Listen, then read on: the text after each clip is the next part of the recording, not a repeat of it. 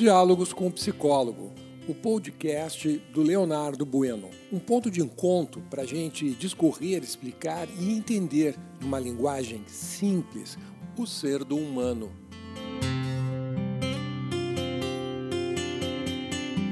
Bom dia, eu sou o teu psicólogo Leonardo Bueno. Estamos na manhã de terça-feira, dia 9 de março de 2021, e hoje nós vamos falar sobre o ciúme.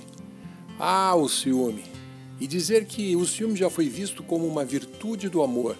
Deus que me perdoe, mas é verdade. Os poetas difundiram essa ideia de que o amor e ciúme são consequência um do outro. No consultório, ainda escuto alguns pacientes me dizerem: Leonardo, sem um pouco de ciúmes, não tem amor. Como se ciúme fosse a demonstração do amor, mas não o é. Ciúme, na verdade, é uma patologia, é uma doença. E como sabemos? Porque, para a psicologia, quando a pessoa se torna escrava do comportamento e sofre com ele, o comportamento é doentio. Como assim? Se você é dona do comportamento, isto é, é você quem manda nele, ele é saudável.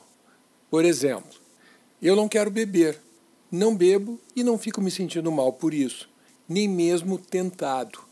Agora, quando o comportamento é mais forte do que você, ou seja, tu não consegues resistir a ele, temos um comportamento que manda em ti, portanto, ele é classificado como doença. É o caso das compulsões, tiques, obsessividades e desvios de comportamento. No caso do ciúme, o sujeito não consegue conter ou dominá-lo. É um pensamento que invade a sua mente e passa a controlar ele. A psicologia também explica bem esse fenômeno. Dizemos que é uma falha na atitude mental, que está condicionada a imaginar certas coisas de forma bem específica. Sabemos que o cérebro tem dificuldade de distinguir o real do imaginário. Se tu mantiveres uma ideia fixa por alguns minutos, o cérebro vai começar a entender que o que você está pensando é realidade. É por isso que temos medo ou sentimos medo depois de assistir um filme de terror ou suspense. Veja, você fica mais ou menos durante duas horas vendo e imaginando cenas de terror. Quando o filme termina, as imagens continuam a reverberar na tua mente, mesmo que em segundo plano, como uma ideia fixa. E o cérebro toma que o estamos imaginando, que aquilo que estamos imaginando pode estar acontecendo ou vir acontecer contigo logo a seguir. Então, tu assiste um, um, um filme de terror e tu sai na rua à noite e se alguém berrar para ti, bu, tu vai dar um susto, um salto, né? Porque vai levar um susto enorme, né? Então, voltando ao ciumento, com ele acontece a mesma coisa. Só que, ao invés de um filme de terror, o que ele cria na mente são cenas de traição e cenas com bastante requinte. Ele fica assim mesmo, imaginando seu namorado ou sua namorada nos braços de outra pessoa. E imagina isso com os mínimos detalhes, durante horas ou mesmo dias. Dá para imaginar o que acontece dentro do cérebro de um ciumento, o rebuliço? Sim, porque o cérebro, apesar de ser uma fantasia, como o cérebro tem essa dificuldade de distinguir fantasia de realidade, o cérebro ele toma como realidade e passa a acreditar que ele está sendo realmente traído.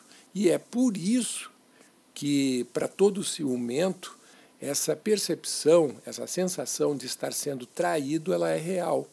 Ou melhor, que ela já aconteceu.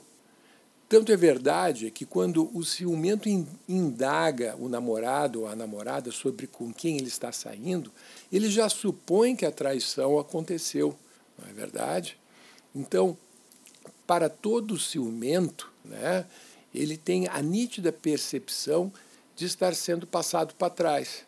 Portanto, o que o ciumento quer é somente a confirmação de que foi traído. Caso você diga ao ciumento que nada aconteceu, o cérebro vai tomar como, é, como se tu fosse um mentiroso, uma mentirosa, uma vez que ele já está convencido da traição. Né? Então, ciumentos tomam a fantasia como realidade e reagem a ela. É a mesma atitude de um esquizofrênico ou um psicótico, que perdem completamente a noção com a realidade e tomam as suas fantasias e é, como se fossem reais e passam a interagir com elas. Né? Mas é claro que, volta e meia, o ciumento se dá conta do absurdo que ele está fazendo. E, cheio de arrependimento e culpa, vai de joelhos te pedir perdão. Na iminência de perder a namorada ou namorado, ele vai tentar te convencer que o ciúme é uma demonstração de cuidado, de apreço por ti. Portanto, é uma demonstração também de amor. É uma desculpa esfarrapada para tentar inverter a situação, a burrada que ele, que ele, que ele fez. Não é verdade? Então, o, a atitude do ciumento é sempre uma atitude de abuso, um abuso muito intenso. É, é, ciumentos costumam fazer terrorismo psicológico e emocional. Né? sempre se justificando de que é uma, é, está fazendo isso como uma demonstração de cuidado para contigo, o que na verdade não é. Por exemplo, né, na atitude mental de um homem ciumento, de um rapaz ciumento, quando ele imagina a namorada, como que ele imagina a namorada? Fazendo coisas que não deveria fazer. E ele toma aquilo como verdade. Portanto, ele está imaginando esta namorada como uma vagabunda, né? como uma pessoa que não presta. E quando ele é, vai tirar satisfação dela, ele tira a satisfação como se estivesse tratando uma vagabunda. E, o que de fato é, é, é, fruto apenas da, da fantasia, né, dessa imaginação louca dele, não é mesmo? Então, são relacionamentos altamente tóxicos. Só quem se relacionou com um ciumento, com uma ciumenta, para saber o pavor que é, né, o horror que é se relacionar com alguém que tem essa doença. E o bacana é que tem cura.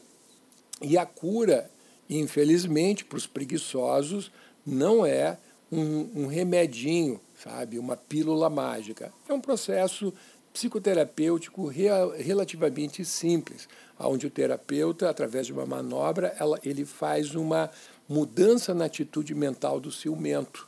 Né? Ele, ele, muda a forma de pensar do ciumento. É como se ele colocasse uma prótese, uma lente de um óculos, né? É, lá dentro do cérebro, corrigindo uma miopia, uma dificuldade que ele tem de perceber a realidade tal qual ela é. E aqui vai uma, um conselho. Né? Se você se relaciona com alguém que é ciumento, você tem duas possibilidades. Né? A primeira é você dar o pé na bunda do ciumento e dizendo, olha, eu não me relaciono com pessoas que me desqualificam, me tratam mal e esse estilo de relacionamento eu não quero porque é um relacionamento abusivo, você é um abusador. E é isso mesmo, corta o relacionamento o mais rápido possível, dá as costas e segue adiante porque a fila anda. A segunda possibilidade, né, caso seja o início de um relacionamento, é tu dar limite mesmo, é tu não permitir que, que a pessoa ouse duvidar da tua integridade.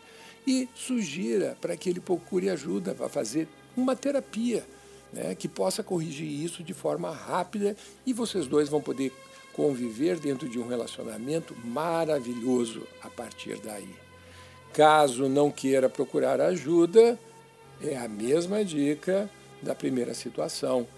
Pé na bunda e tchau, tchau, obrigado. A fila anda. Logo, logo você vai estar num relacionamento ainda melhor, né, no estado de paixão com uma pessoa muito bacana e que você merece. Tá certo? Fica a dica do teu psicólogo. Uma boa terça-feira para ti, que teu dia seja repleto de alegrias e amores e que você possa desenvolver ainda mais o ser do humano. Até amanhã.